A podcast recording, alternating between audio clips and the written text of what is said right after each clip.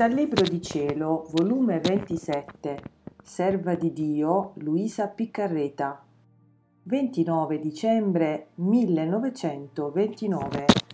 Come Gesù, nello scendere dal cielo in terra, formò il nuovo Eden. La divina volontà è stata sempre regina. La mia piccola intelligenza me la sentivo come rapire e come trasportare a guardare nel grembo della mia mamma celeste il mio piccolo neonato Gesù, che ora piange ed ora vagisce, ed ora, tutto intirizzito, trema di freddo e oh, come la piccola anima mia vorrebbe sciogliersi in amore per riscaldarlo e per quietargli il pianto.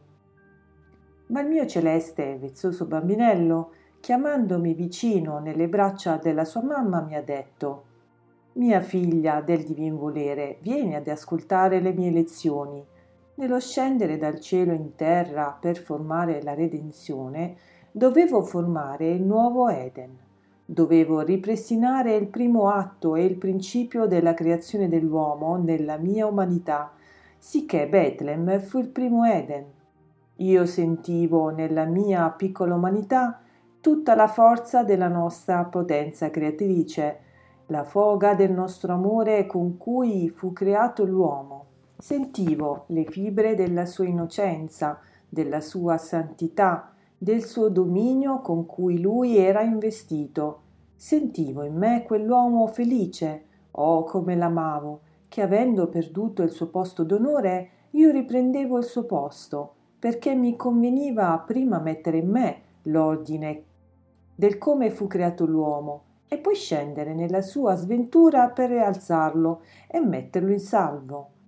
Perciò c'erano in me due atti continuati, fusi in uno, l'Eden felice con cui dovevo mettere in vigore tutta la bellezza, la santità, la sublimità della creazione dell'uomo. Era lui innocente e santo, e io, sorpassandolo, non solo ero innocente e santo, ma ero il Verbo eterno e tenendo in me tutta la potenza possibile ed immaginabile e volontà immutabile, dovevo tutto riordinare il principio della creazione dell'uomo e rialzare l'uomo caduto. Altrimenti non la farei da Dio, né l'amerei come opera nostra, uscita e creata in una foga del nostro amore. Il nostro amore si sentirebbe arrestato e come impotente, ciò che non può essere, se non avessi tutto aggiustato, la sorte dell'uomo caduto e la sorte del come fu lui creato. Sarebbe stata uno sfregio alla nostra creazione e ci avrebbero tacciato di debolezza se non avessimo ripristinato del tutto l'uomo. Perciò Betlem fu il primo mio Eden, in cui facevo e abbracciavo tutti gli atti che fece Adamo innocente e che avrebbe fatto se non fosse caduto. La nostra divinità aspettava con giustizia il mio ricambio invece sua, e come andavo rifacendo quello che avrebbe fatto l'Adamo innocente, così mi abbassavo e stendevo la mia mano per rialzarlo caduto. Quindi nella mia umanità non facevo altro che come giravo e mi fermavo, io formavo nuovi Eden, perché in me c'erano tutti gli atti del principio della creazione dell'uomo e dovunque mi fermavo potevo formare nuovi Eden con la mia innocenza e santità, sicché l'Eden fu l'Egitto, l'Eden fu Nazareth, Eden fu il deserto, Eden fu Gerusalemme, Eden fu il Monte Calvario.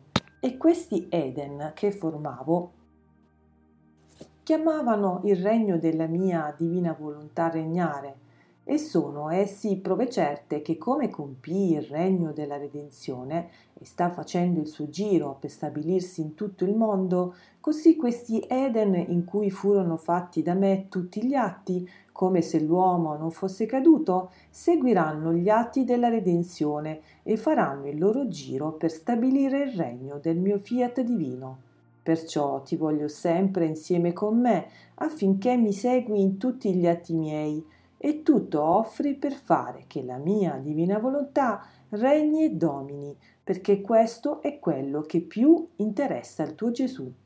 Poi ha soggiunto Figlia mia, la mia volontà agiva in me da regina, perché realmente sempre tale è stata, perché essa in natura regina, nella nostra stessa divinità tiene il primo posto, regge e domina tutti i nostri attributi. Non vi è atto nostro che non vi tiene il suo posto di regina, sicché regina è in cielo e in terra, nella creazione, in tutto e dovunque regna. Perciò il volere che l'uomo facesse la nostra volontà divina e che le desse il posto di regina era l'onore più grande e l'amore più insuperabile che gli davamo, e regnando una sola volontà lo facevamo sedere alla nostra mensa celeste, partecipandole i nostri beni divini. Lo volevamo felice volevamo la gloria di veder felice colui che con tanto amore avevamo creato con le nostre mani creatrici, onde il nostro voler divino e il nostro amore non poteva né contentarsi né arrestarsi alla sola opera della redenzione, ma vuole andare avanti fino ad opera compiuta, molto più che non sappiamo fare opere a metà, e avendo i secoli a nostra disposizione, possiamo giungere dove vogliamo.